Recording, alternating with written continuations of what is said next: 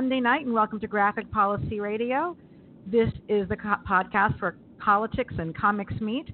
This is the show for folks who want their San Diego Comic Con coverage to come with an acknowledgement of the fact that San Diego is also a city in which people live, and that that might have something significant to say about the conference's interactions with the city as well. Um, I'm Elana Levin, aka Ilana Brooklyn, your host on the podcast, and um, yeah, so this is going to be our big San Diego Comic Con 2018 episode. San Diego Comic Con is an economy itself, and this is the U.S.'s biggest pop culture convention. It has massive implications, not just in nerd friendly TV, movies, a thing you may remember that are called comics that people still read, uh, and also in politics. So, we're going to do the graphic policy radio style scoop on the conversation. And joining me as this week's guest is my favorite resident San Diegan, Arturo Garcia. Arturo has worked as a journalist across the media spectrum, newspapers, television news, and now as a reporter and fact checker for Snopes.com. For the past two years, he's also been one of two correspondents for Rolling Stone's coverage of San Diego Comic Con. His work has appeared on The Raw Story, Racialicious, The Guardian, and Alternet. He has followed a multitude of superhero media fandoms, and there is a Rocky Horror Picture Show convention named after him.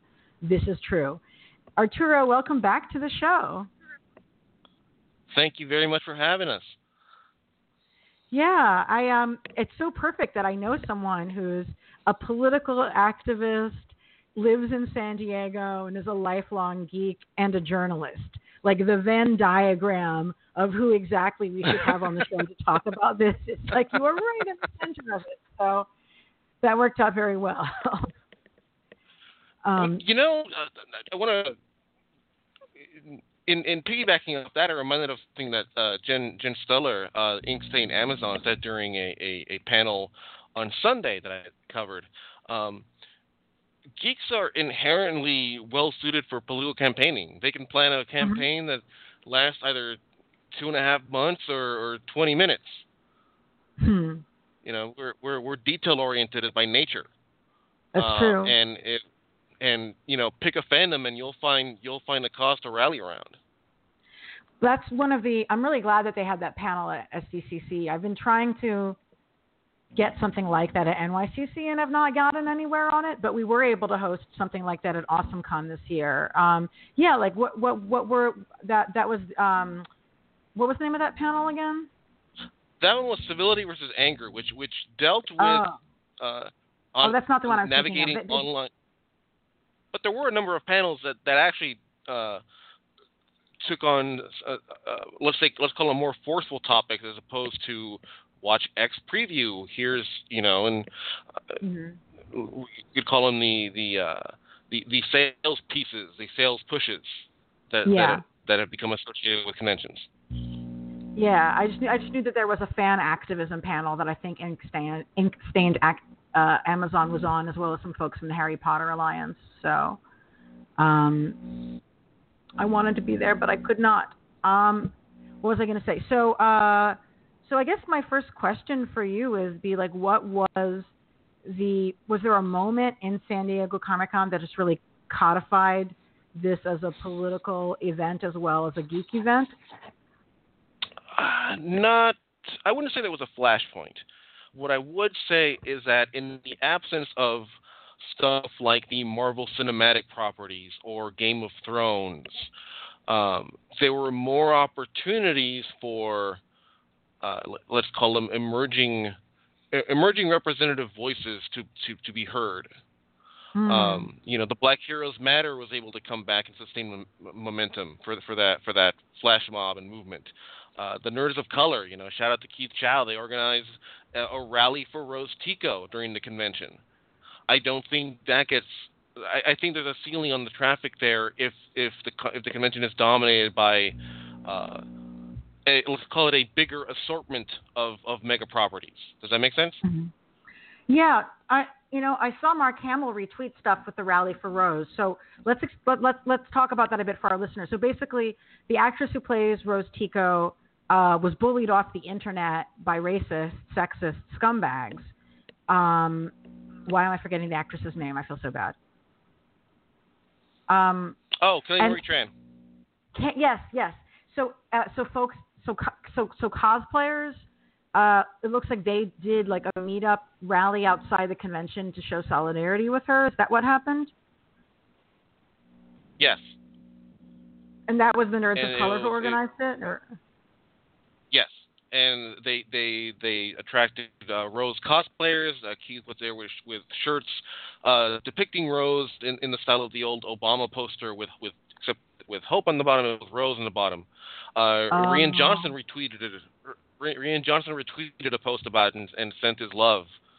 oh, that's You wonderful. know, and I, I think, I, I and I, I think we're we're in a moment where we're seeing more stuff like that now. Uh, as, as our channels get a- amplified, and as sites like like the NOC or uh, uh, Women in Comics New York, to, to name another, um, Mhm. you know, as people like David Walker and and and, and the Black Heroes Matter, uh, let's call it movement, continue to continue to gain steam.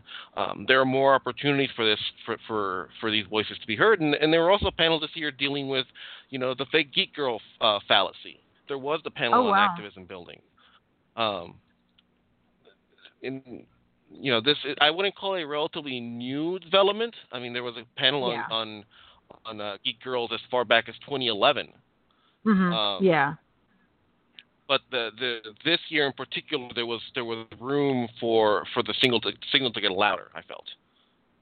And And, you uh, mentioned. and the clothing day. Oh, sorry, sorry, sorry. go ahead. One one more. I want to mention.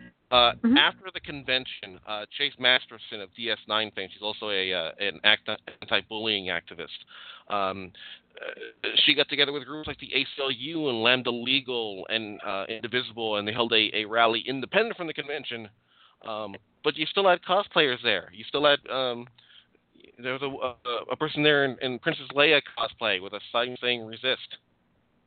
I love it. Yes, I was actually I was literally about to ask you about that. So I just realized through Chase Masters. I mean, I'm like a big DS9 fan, but I'm terrible. I was like, oh, Chase Masterson. So she played Leeta, who was the um, the Bajoran, a character who had been a The Dabo girl, and then has a relationship with um, uh, wow, Nog. Quark's brother Nog. Thank you. And yes, so um, so yeah, she was super charismatic and fun on the show, and that's so cool that she was doing that with the ACLU. What a neat partnership. How did, did that have a pretty And- good turnout? How what did it look like? Um, it was after the convention, which I I I, I feel like it could have been bigger. Um, but perhaps logi- logistics and, and other factors came into play. But it was like five Yeah, o'clock on the Sunday after. People, Yeah. Yeah, and people are starting to hit, you know, look for their trains, get their stuff back at their hotel. Who knows? But I, you know, I, I, I think it was there. It was viable. It did get some local news coverage. Um, cool. You know, and I'm glad I found it. That's so great. Yeah, and I love seeing people like cosplay at rallies when it when it sort of was on theme, and that Princess Leia stuff is definitely on theme. Um, so uh, there was definitely some other big pieces of announcements that came out. Uh, this like there was the Eisner Awards. Um, I actually did a post a couple days ago. Uh, Graphic Policy Radio, we we were lucky. We've had a number of the people who are now brand newly minted Eisner Award winners have been on the show. So I posted up our old interviews with um, with Saladin Ahmed, who won for Best Writer of a Best New Series, Marjorie Liu, who won two different three awards, including being the first woman to ever win the Best Writer Award, which is ridiculous that no woman had won it till right now. Uh, for her work on Monstress, we interviewed her when that series launched, and um, uh, Taneka Stotts just won uh, uh, one for the um, anthology uh, Elements, which we actually had her on to talk about just a few weeks ago. So that's a fresh off the presses interview with one of the winners. And then Karen Berger was entered into the Hall of Fame, the legendary Vertigo publisher. Um, and uh, we had her on the show a while back as well, so folks can check can check that out. Um, but yeah, like, did you have any thoughts about the Eisners this year?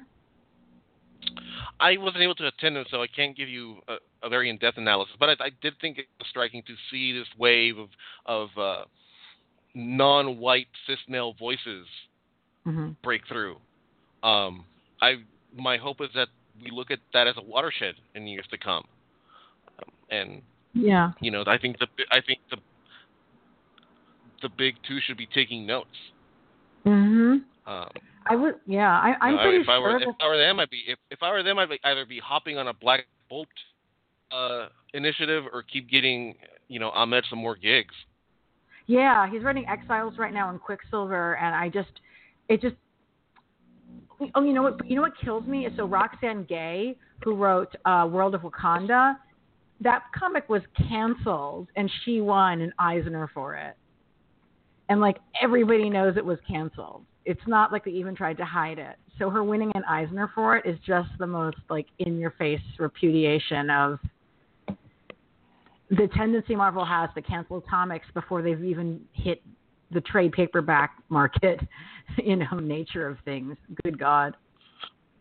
Well, I, I think that encap that that in that encapsulates a lot a, a lot of issues with the industry itself, as you said. Yeah. Uh, publisher will give up will give up on a talent and a title um, very prematurely, but it turns out that you know later later that title gets recognized for its worth, and suddenly Marvel looks like you know they they they they dropped the bag on themselves for no good reason. Yep. It was a completely Yep. unforced error, Yep.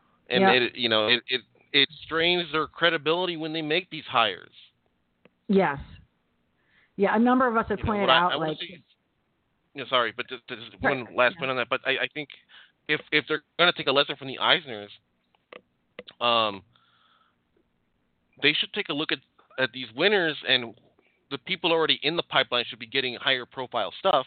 The people not in the pipeline should be brought in for uh, something more out of the box, like these all digital initiatives we saw for Luke Cage Mhm. and Daughters of the Dragon.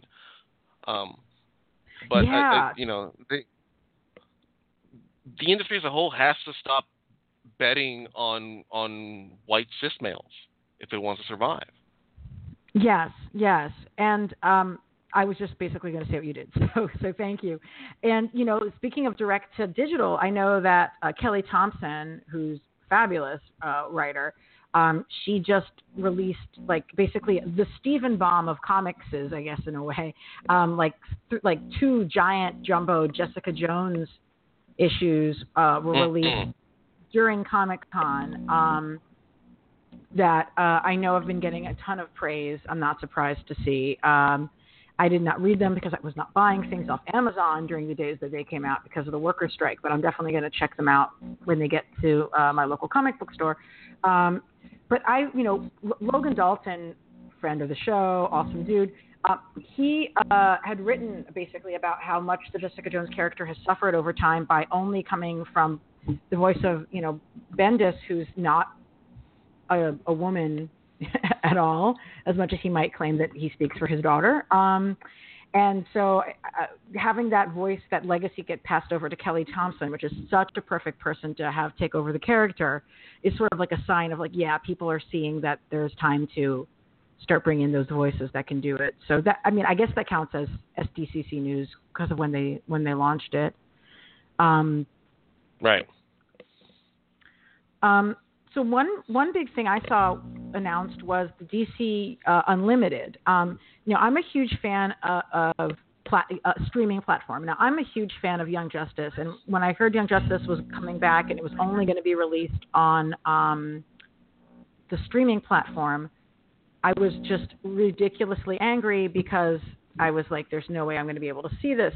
And why would I sign up for one more streaming platform? But when they announced the streaming platform that it would include not just shows that were made for it, but also comics subscription. Um, they describe it as a curated selection of comics, which I take to mean no, you don't have our full archives, but we're going to do a better job of organizing the issues we make available than Marvel did.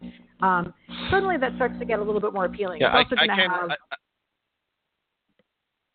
yeah. no, go on. You finish your thought. Finish your thought. Yeah, it's also going to have um, the uh, all the all, all the old movies, including ones that are hard to find. It's going to have Batman the Animated Series and other classic animation on it. Like basically anything that DC has ever made for television in the history of mankind, basically seems like it's going to be on it.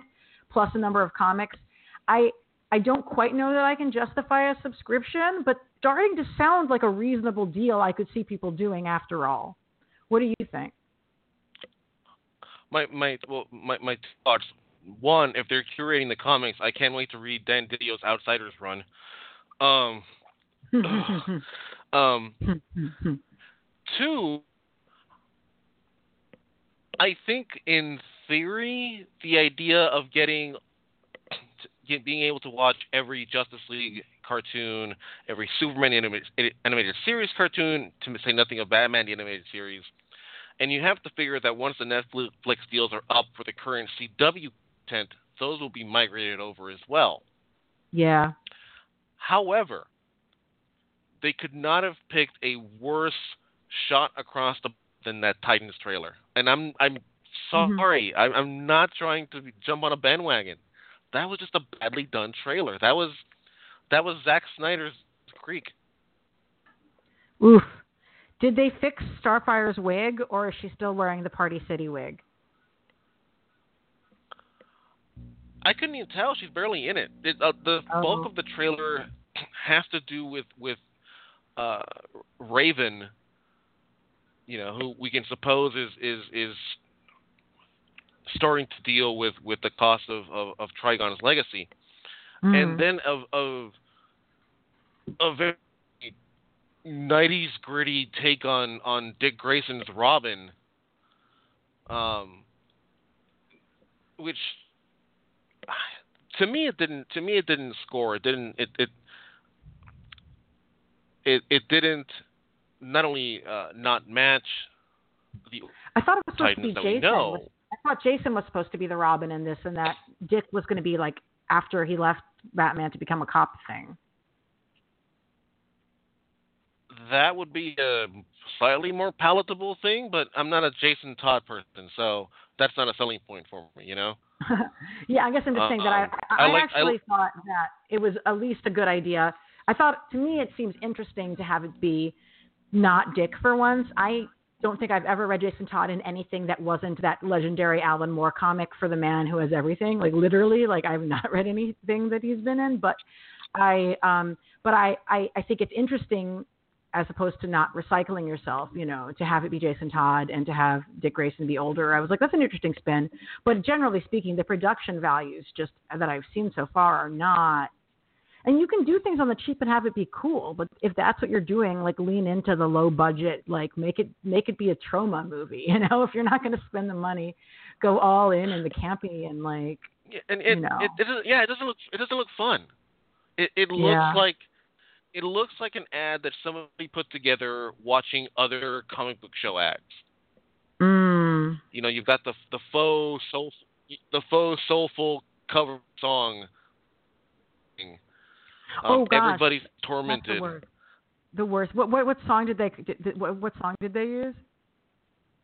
I don't even remember. These things blur together by now. Yeah, but, you know, it's, that, it's that's a bad the, sign for them. Sure. The the, the sure. vaguely Lorde esque singer. Um, a but I, I, I, I, I, here's here's the thing.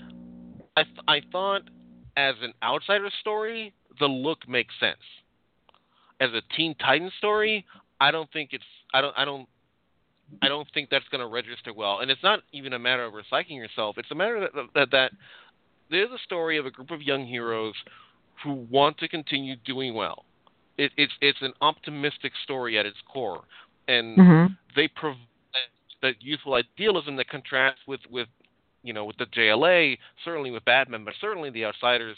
Um, you know, it, it's it to me. Titans are a, closer descendant of the Justice Society of America because they have that that that idealistic vision. Mm-hmm. Um, and and and you know, whereas the JLA are the pros. Yeah. Um, and I, I think that's fertile ground. And I think and I think in a live action as a live action treatment, um, is much more novel than perhaps say maybe they thought they, that going bright would make it too much like Teen Titans Go. I just. Uh, yeah, I mean, I think in a way, like the New Young Justice series is the something that's in between, right? It's like emotional and thoughtful, but it's not grim dark. Um, it's you know what I mean. It it does have some humor and some levity. Oh, correct. At least at least it has in the past, you know. But it's it's not too light. It's not too dark. It's it's very emo, but it's not grim dark. You know. So if if Titan season And- three and- is like that, and the heroes and-. Right, and and and the heroes are heroes, yeah, you know, and Yeah. uh, you know, I, I I watched some of the some of the old episodes recently, and it still holds up. Young Justice is so, good. I'm I'm, Yeah. I'm I'm optimistic for that. I I don't think Titans was a good follow up. Mhm. Um, you know, maybe they have something with Harley Quinn. Um, and and I believe was Swamp Thing the other property. Ooh, I don't know. Like like like an animated That- movie. Yeah, yeah. They're doing some more animated movies. They're getting another Wonder Woman one, which is ridiculous that there's only been one Wonder Woman. Good God. Like you had a huge blockbuster movie. They should have had a Wonder Woman movie Oh. for kids and a Wonder Woman movie for. There should have been a Wonder Woman animated movie for kids and a Wonder Woman animated movies for like not kids. What would have been cooked up over the past year. Like, good lord. Um. Oh, and I just saw uh, Stargirl is gonna is gonna be a uh, property there. Oh, cool. That's an interesting character to do. Y- yet another young white woman, although they certainly don't have to cast her that way. Have they released who they're casting? No, they only announced the show. Cool. So then there's a good chance that it won't be yet another young white woman because there's no reason that, that Stargirl would need to be. Um, that's interesting. And but what I'm excited about is that they're going to introduce Batwoman. Um, uh, Kate Kane is going to be introduced on the uh, on the on I guess Legends of Tomorrow, and then might be getting her Uh, own show after that. Or wh- what is it? She'll be part of the crossover. She- In fact, she might be the focal point of the crossover, which leads me to believe we're talking Religion of Crime. Um, but she will be getting a Mm. CW show. That is that is being developed. So, start Um, your well- shipping engine. Yeah, for real, dude. I, you know, I'm a huge fan of the character. I don't really watch any of the CW shows, not even the ones that people have sworn that I would like, which I probably would like. I just haven't had the bandwidth. But for Batwoman, I'm going to make myself do it. And what's also interesting to me is that they announced specifically that they're going to cast uh, a queer woman to play Batwoman. Now, this is interesting because, like, I'm really excited about that because we need to have more jobs for queer women who are actresses, but you don't need to cast a queer woman as a queer role. I think that having cast um, gay men as gay men in the Star Trek Discovery show paid off in droves because I felt like we were able to get a realer and more authentic gay performance without worrying about stereotypes in a way that I feel like a lot of straight actors feel like they have to go so hard against type that they actually don't seem like any actual queer people who I know or relate to. Whereas having Mhm. queer actors in those roles on Star Trek Discovery was like, no, these are like definitely two queer dudes and they're very real and it's also not stereotypical. So it, it, it worked out great. But I don't think that I'm not. But I don't think. But my, myself or or and and certainly not like gays and lesbians against defamation or any of the other LGBTQ groups. Like they're not saying, oh, you must cast lesbian characters with lesbian actresses.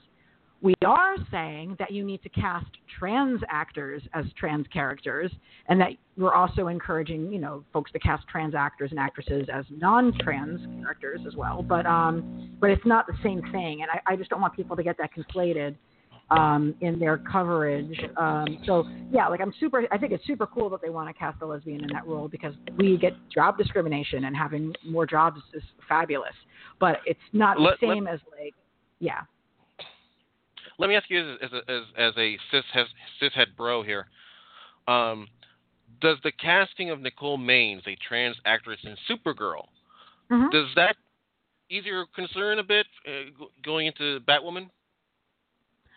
No, I mean, I why I don't know why it would. Like she's a real actress, right? So I'm sure she'll I'm do a good is, job. what, what oh, the theory is, they if they've already taken care to cast a trans actress in, uh, oh, I mean, we don't know, you know, Dreamer may or may not, or can or can be trans. Um, but it, it shows no, we- at least some attentiveness to gonna be, though. I think we know she's we, she's playing. I think she's playing like a like a a League of Superhero, a Legion of Superheroes character or something. yeah, she's playing Dreamer, but um, even even even even expanding the search to so that somebody like Nicole Maines can come in, with, does that show the uh, does that, does that signal the kind of attentiveness needed to to cast to uh, that indicates that there'll be a, a good casting process in place for Batwoman? Does that make sense? Yeah, no, I think it does mean that. I I think it would mean it was more likely to have a good casting process in place. I mean, it's you know, they're, they're, the casting's been a mixed bag. They've certainly cast some light-skinned actors in roles that should have gone to darker-skinned people, um, but they also have you know diversified casts in different ways. Um, I think they'll probably do a good job of it. You know, But when I'm uh, the one I'm I'm really Mm-hmm. wondering how they're going to deal with is going to be for the Dick Grayson. Sorry, the Dick Grayson movie. To be honest, that's the one that I think is really going to probably get whi- whiffed, as it were. Um, but uh, but yeah, I'm trying to think. Was there any other big DC news? I guess did you guys probably got to see more Aquaman stuff, right? What did you think of it? Um, I haven't talked to my colleague about it, but I thought I, I, I- thought it needed to generate momentum. I thought it did that. I thought um, the the visual right now from from James Wan looks encouraging. Um, it's not a it's not afraid of showing the vastness of the ocean Hmm. uh, or showing just how just how far Atlantis really can stretch. The battle scenes they're going to be they're going to be fun, um, and I think a lot of it is just going to get by on Momoa himself. You know, he- yeah. I, I mentioned in my article he's, he's kind of he's he's kind of the, the the affable big man on campus when Con rolls around. You know, just he's just this big Mhm. dude who likes Guinness and gets along with everybody. Yeah, yeah.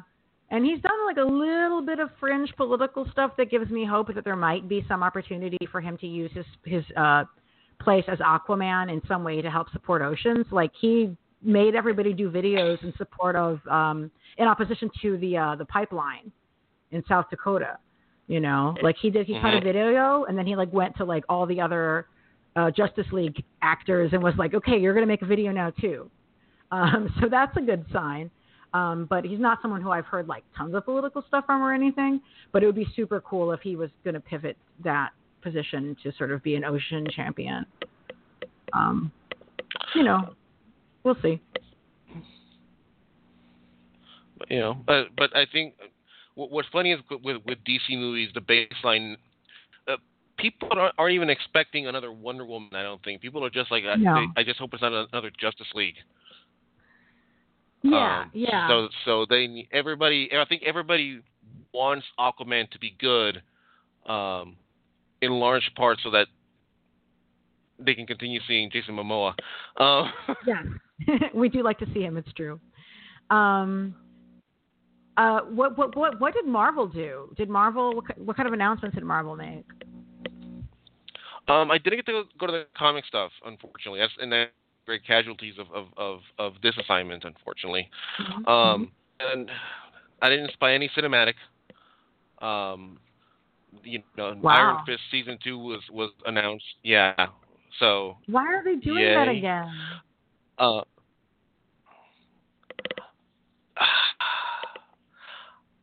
I don't know. I don't know. How, I don't know how I feel about litigating that question right now because I ran into Finn Jones at a party and I was he wasn't a jerk to me. So uh, Okay. I just I just said hello, wished him wished him good luck. I just said hello, wished him good luck, and and made my way out of there. Um, well, I mean, I, I fully believe he's not a sociopath, so you know. maybe the biggest one uh, was Venom because of the Spider-Man Association. So it's not a not a Mhm. Marvel product directly, but it has a, it has a connection now. Um, you know, we got our first full body look at Venom himself or themselves, I should say. Um, Hmm. And you know, it, it, he they look sufficiently scary. Um, there's no indication yet of whether they'll acknowledge uh, Spider-Man in in that film. Um, of course, Hardy's up for up for it. You know, he, he's he's Yeah. down for whatever. Um, That's just so weird to me. Making a Venom movie without Spider-Man existing is just a very like. Is that just a Jekyll and Hyde story then? I don't know. I think that's a good way of characterizing it. Um, Hardy's Eddie is pretty shady inherently, so that's you know that character trait is is carried over. Um, you know it, it. For our fans who who read Secret Wars, the original, you know that that, that provides a better job explaining why Venom takes the form they do uh, because they were based on Peter Parker's, you know, Yeah. Spider-Man. Uh, here seems to kind of glom on to Eddie um, and just start talking to him. So, you know, if they're if they're not careful, it could look like a Little Shop of Horrors. Um, yeah, I've seen some disturbing screen caps. but I mean, it looks it looks promising. Um, I- Hmm. it was a little disturbing to hear Hall H chant "We are Venom." I mean, like you know, not is that not exactly a role model, kids. Um, Wow. So I mean, that was probably Yeah. encouraged by the studio, right? yes, Yeah, that seems off. Like it's totally fine to do a Venom movie, but like, even if I think it's artistically suspect, it's you know morally reasonable, whatever. But like, yeah, like I, I hear you there. Like making people be like, "We are Venom" is like, mm, you know they gave away these little. They're, they're like SARS masks, but they have the Venom mouth on on them, so people would put them on and, and they look like their teeth are sticking out or whatever. Um, w- one funny little slip up. Uh, you know, Tom Hardy gets on and he, and he says, you know, I wanted to play a, a superhero role that my kids could watch. Which, okay, this movie. Uh, but not that. but you know, then then the one of the taglines of the trailer, uh, one of the taglines in the trailer is something like "There are no superheroes," which uh, that's slightly more accurate. But you know, it, it, yeah. But anti anti-hero properties as a whole just kind of seem weird in this day and age. Uh, there was also the Into the Spider Verse animated panel. oh, um, I mean, it looks the movie itself looks like it's going to be fun. It's an older Peter Parker. Uh, Miles Morales, Morales encounters him, and then the two of them encounter uh, Spider Gwen. and this is going to be released in movie theaters, right? This is like, uh, Yeah. I'm so fucking smart, and I'm so glad it's happening. I think I you know, want more I think big budget. There should be big budget animated movies for of superheroes for an all ages audience. Like, good God. So, yeah. Well, I mean, yeah. Uh, again, speaking of people not taking lessons, what did they say about it? Is that the pre-Nolan Mask of the Phantasm was in the conversation for best Batman movie ever, without Oh, any yeah. sense of irony. Oh yeah, I loved Max. Max and heck, if you ask, I think it's it's it's it's it's probably still top three to me. It's been a long time, but I have such vivid memories of watching it on my grandma's tiny, tiny TV in in Florida, trying to get my hair to dry because it's too damn humid for human life down there. Wow, yeah, that movie is Hmm. was really wonderful and beautiful animation. Speaking of animation, here's just a very exciting piece of news: was that um, Voltron, the new animated Voltron show, says that uh, they're going to have uh, one of the lead characters' boyfriend, I guess, or I don't know if it's a current boyfriend or ex-boyfriend, is going to be uh, a character in the upcoming season. Um, and uh, it's like one of the main character guys.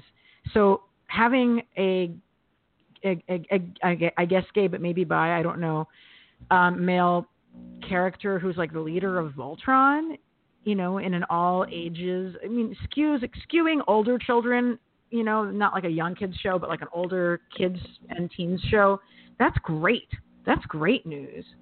I'm really impressed. And you know, I know it's made by the folks who made um, who made uh, Avatar, Le- Legend of Korra, and Last Airbender. And when I first saw them, that series when it came back, I found it disappointing because it didn't seem to have the same level of emotional intelligence that the original series did, and it also seemed like it was a step backwards in terms of racial diversity. Like I didn't see anybody who who looked black, for example. Like there just wasn't, you know what I mean?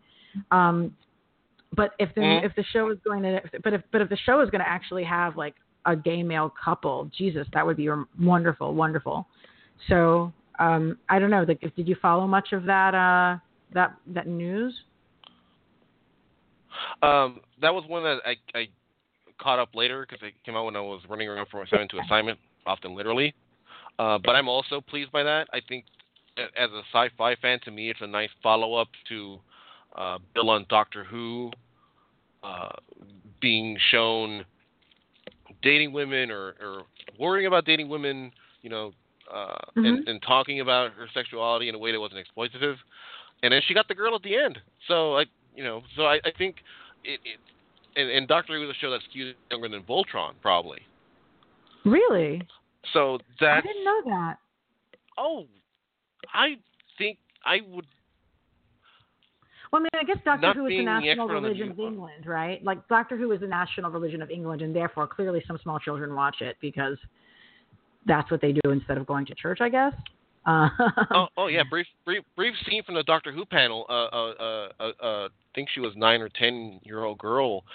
Got up during the Q and A, and she says, "You know, my my name is such and such, and I've been waiting for a girl doctor for a long time." Aww. You know, and uh, there were there were there were little little girls cosplaying thirteen going up to Jodie Whittaker on on the floor. And the the thing about Whittaker that I think uh, is going to be her strength as we go on.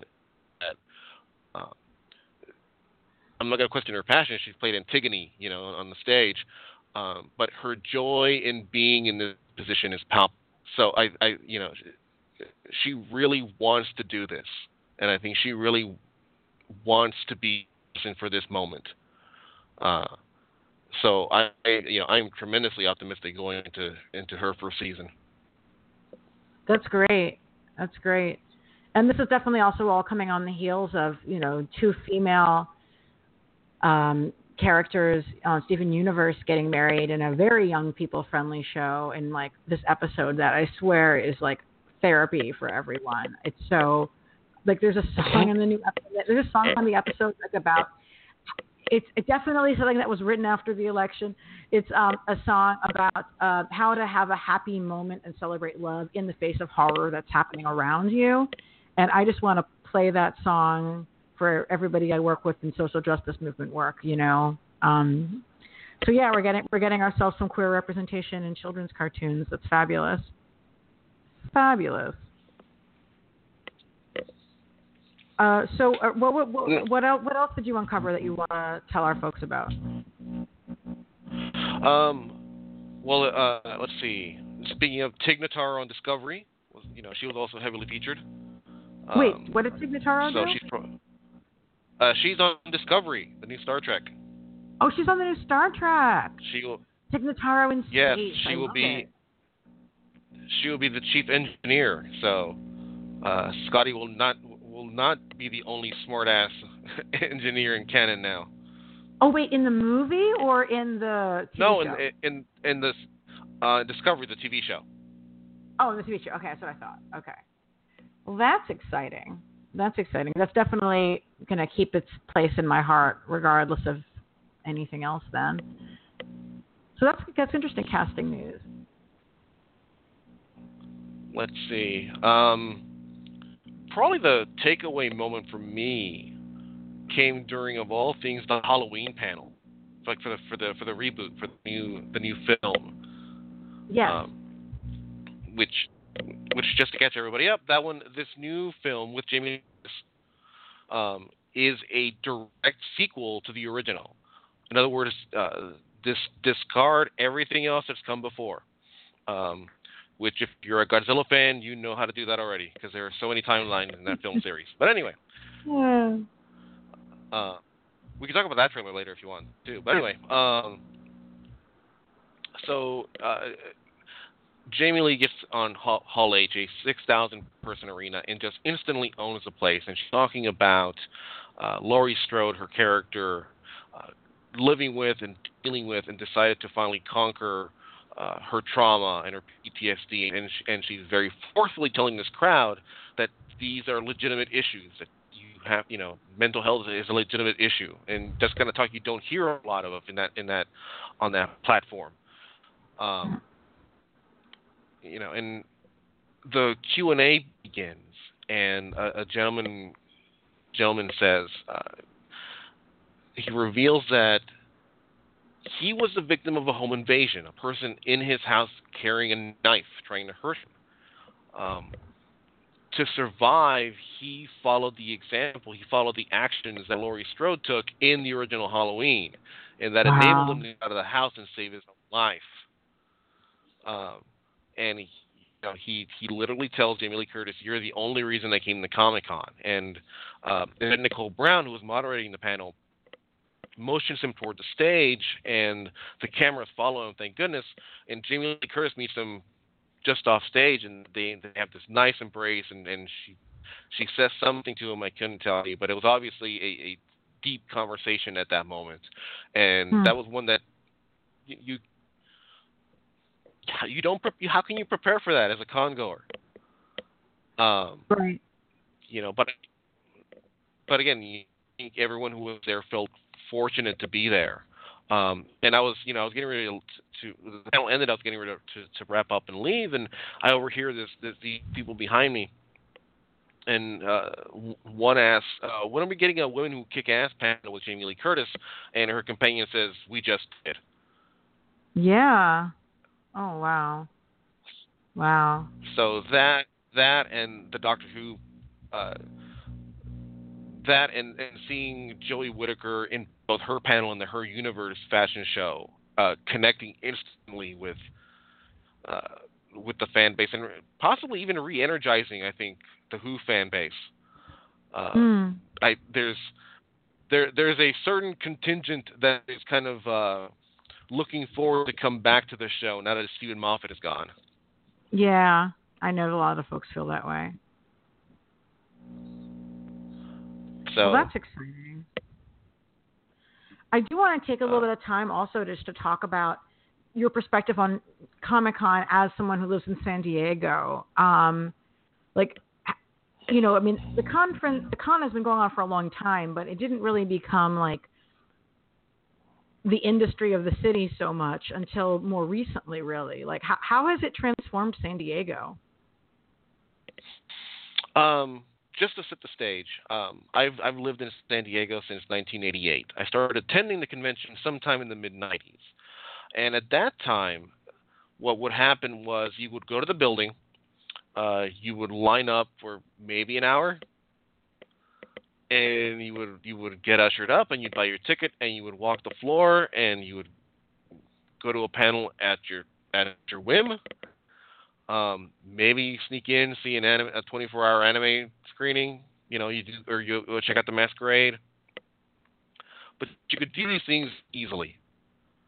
You could come and go as you pleased within 10 minutes. You know, sometime in the 2010s, it became, uh, you know, a lead generator for Hollywood, and they would bring their properties here and start selling them. Um, as of 2014, the most recent reported year, and this is from the San Diego Union Tribune, the convention generated 19 million eight hundred thousand eight hundred and thirty-eight dollars in total revenues. Uh, in in terms of uh, estimated economic impact, 140 million dollars. Uh, attendee spending, 82 million eight hundred thousand dollars. As an economic engine, this thing has been on the go, on the rise for at least a decade. I want to say at least a decade now, Mm-hmm. um, and it it it envelops most of downtown San Diego, almost literally, because it's not just the convention now. There's pop-ups and what they call activations all over the neighborhood. Uh, the panels are, are formed out to nearby hotels now, a la Dragon Con. You know, and and uh, there's there's the zombie walk. There's there's been con- events that happen specifically on this weekend to kind of try and drive traffic to their own. There's uh, Chicano Con in Barrio Logan, about five minutes away, which explicitly uh, spotlights uh, Latinx and Chicano artists and creators. Oh, cool. Yeah. So it, it's taken on a lot of dimensions. Um, and un- unfortunately, uh, as someone who lives here, I do enjoy it. Um, as a fan, I really worry sometimes about what fans are willing to do to catch one of these panels. You know, they they literally sleep outside the building, and and the con is nice enough to set up tents for them now. You know, there's these big canopies that people hide out under. Um, but you walk in front of the building on, on you know during the convention at night, and there's people queued up for the first panel. Um, as and I I question that. I but that's just because I I you know I love Doctor Who, but I like my home. You know. Yeah. And this is also happening while the city is experiencing a resurgence of homelessness, of like actual homelessness, as opposed to like I have to wake up ungodly early to attend a panel. Right. And uh, you know, it, you can see as they get ushered out, the the homeless population which which congregates downtown, you see less of them there. But at the central library, which is less than a mile from the convention center, tents on the street there. So you can't help but notice the contrast between uh, the somewhat gilded age the convention represents with a very real public health and human rights crisis. Yeah. You know, and this city just went through a, hep- a, a hepatitis issue. Uh, Hep A or Hep C? That affected the homeless. Hep A. So from so that that that's food that's foodborne illness basically, right? Uh, I think I think Hep A is food. I think that's like what you get the vaccine for before you travel to certain places. Okay. And then Hep C is the one that you get from sex or needles, basically. Um, but um, but that's oh, that's interesting. I hadn't heard about that.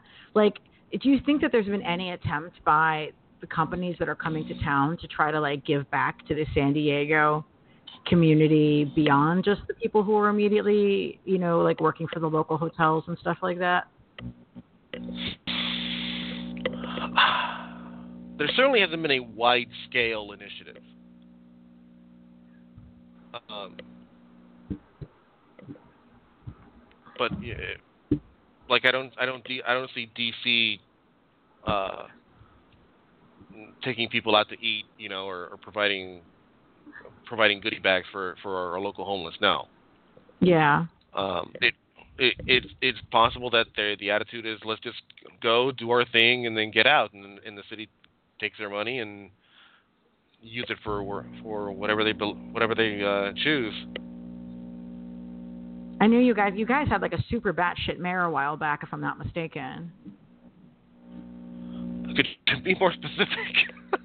oh, so you have a super batshit mayor right now as well, or? Uh... No, we, we have a we have a quiet uh, center right conservative mayor at this point. Hmm. Um, so he's not, you know, he's not like Governor Paul LePage, or he's not like Rev. Peter King, where he's just going to say something goofy or outright offensive. But you know, and but it, it, is there a, a, a citywide push for more progressive initiatives? Not from the mayor's office, no. Yeah. Uh, in fact, the old Central Library, a, a two-story building in the midst of downtown, which uh, some leaders have tried to push to be converted into a shelter, still sits unused. Good Who knows God. why?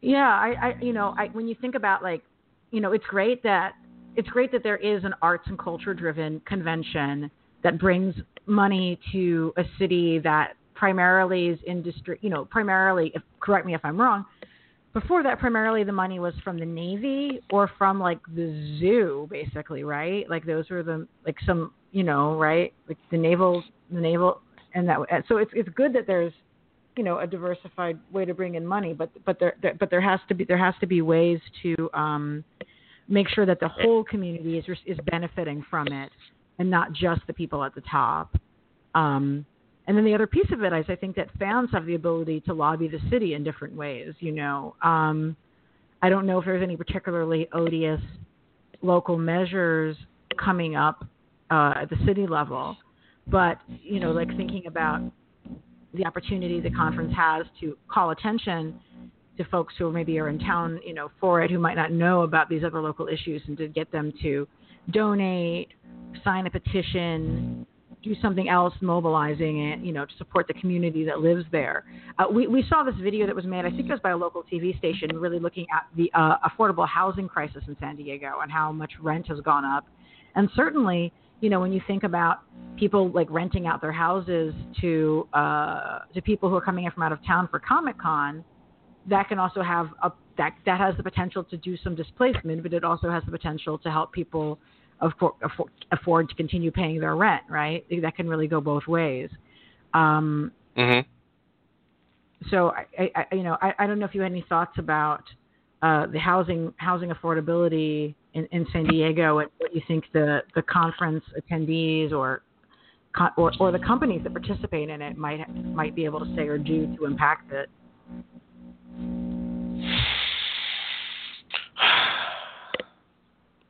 Now that you bring this up, I don't believe I've seen local groups uh, being a. I have I haven't seen any local group uh, establish a connection with the with the con or with people coming in uh, with regards to that issue. It's, it's possible that they, they they everyone thinks it's kind of outside that sphere. Um, because I think the, people still think of it as a as a as a you know a pop culture only thing, uh, despite. But if you if, again, if you've been there for enough years, you've seen that there are there are are, are other discussions taking place. Um, yeah.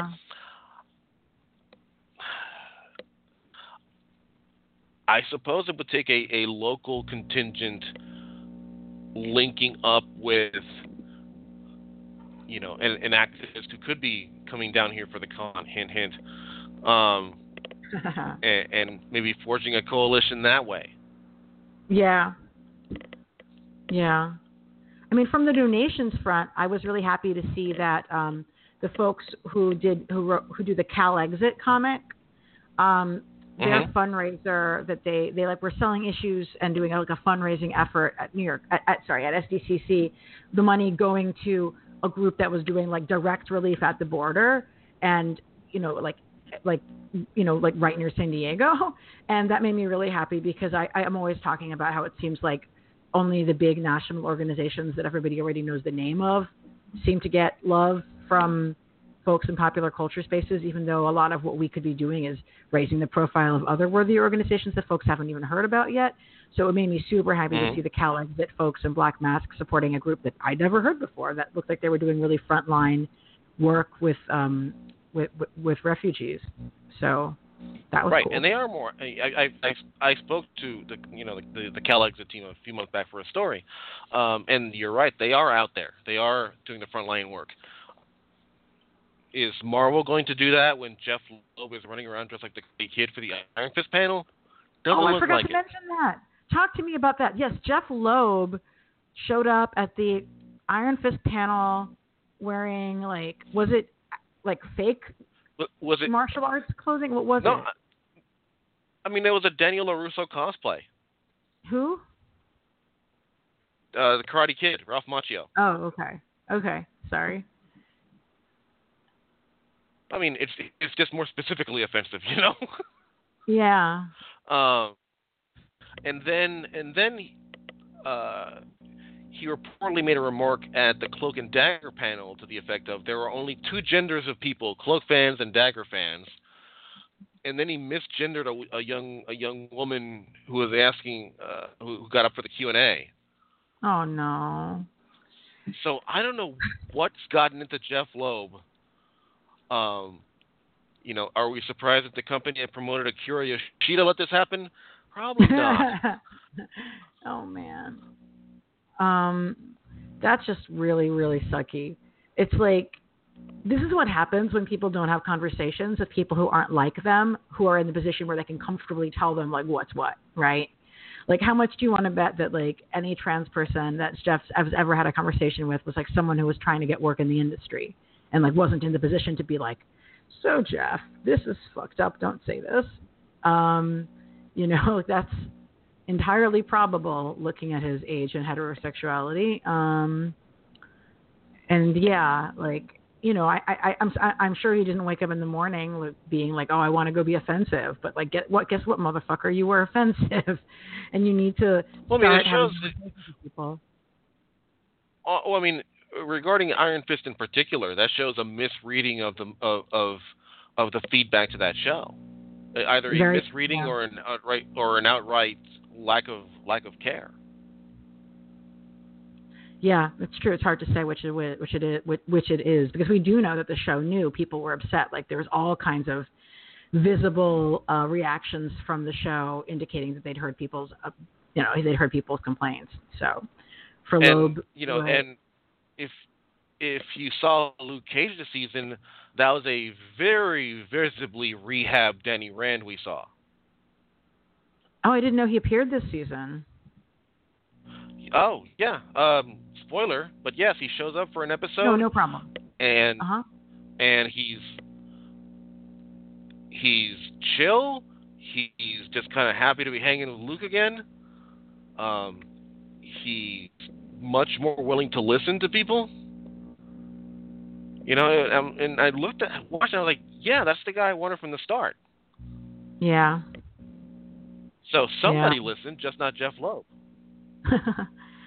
wow. Were there any other big flubs or fuck ups on the parts of people uh, from the industry at the con that you saw? Um, I do have to note this. Uh, there were a couple flubs in the Spider Verse panel. Hmm. uh, Shameik Moore, who's voicing uh, who's voicing Miles Morales, uh, referred to him as black and Mexican, uh, which uh, no, uh, he's black and Puerto Rican. Uh, yeah. Hailee Hailee Steinfeld, who's voicing Gwen Stacy slash Spider Gwen, uh, called her the first Spider Woman, which if you're a Jessica Drew fan, that's probably not what you want to hear. Yeah, but I, I mean, you know, and I am. I'm a big Jessica Drew fan, but I also am like, yeah, whatever. You're a kid, you don't know, and she doesn't exist in the TV world that she's seen. She was only in that cartoon no one watched back in the day. I'm, I'm not going to hold her on that. I mean, that's kind of a weird. Th- that to me is is a weird talking point. You know, like I, I, Mhm. it, if if you if you didn't make that claim at all, um, because it's a it's it, this movie in particular deals with the multiverse. Then you leave open the possibility that hey, maybe maybe we will see Jessica Drew pop up or or Araña. Remember Araña? right. She was like yeah, I do. or, or you know, or or Silk, uh, or uh, Julia Carpenter, who never got a fair shake in the role. Um, you know, but Yeah. it, it's I, I don't promoting Gwen Stacy and Spider Gwen uh, means having to denigrate the other Spider Women who have come before, and I Oh, don't I think don't that was her intention. no, she just she just figured it that- in like the but- but- comics, you know. she didn't or, read the FAQ. you know, or she wasn't, or or you know what, you you know, or, or or creative didn't go to her and fill that as part of the backstory, and that's a that's a Yeah. second thing. Like, uh, you know, Gwen's not the first Spider Woman, but she's the only one she knows about. Dune, you're done. Got it. But Yeah. uh, and but it, it's it, it's a flub. It's it's something that um you hear that and like oh, uh, but the but the movie itself looks good. Um, and I'm I'm calling it right now. John Mulaney as uh, Peter Porker Spider Ham is going to steal that so hard. Oh man, I bet that's great. He, he's going to be the new of the- Rocket. Watch. Oh man, that's cool. That's cool. Well, we're coming up on the hour. Um, I mean, do you have any other thoughts about what folks who might want to go to San Diego Comic Con in the future should think about in terms of ways to support the existing community and also survival tips that you might have for us? save your money. Like it, it it's a seriously expensive time. Um, make sure to allot time for what you want to do because you're going to be waiting everywhere for everything. Um, and look into events going on around the neighborhood, like ChicanoCon. That's that's it. It, it celebrated its fourth year this year. It's probably going to be probably there for the long haul. Take a trip out there and check that out. A local brewer, art shows. I think Lalo Alcaraz did a, did a thing there this year. Um, yeah, look, expand your search around the city and see what else Mhm. is going on. Yeah, yeah.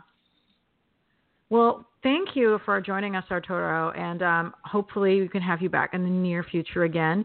Do you want to let our listeners know the best place to follow your work online?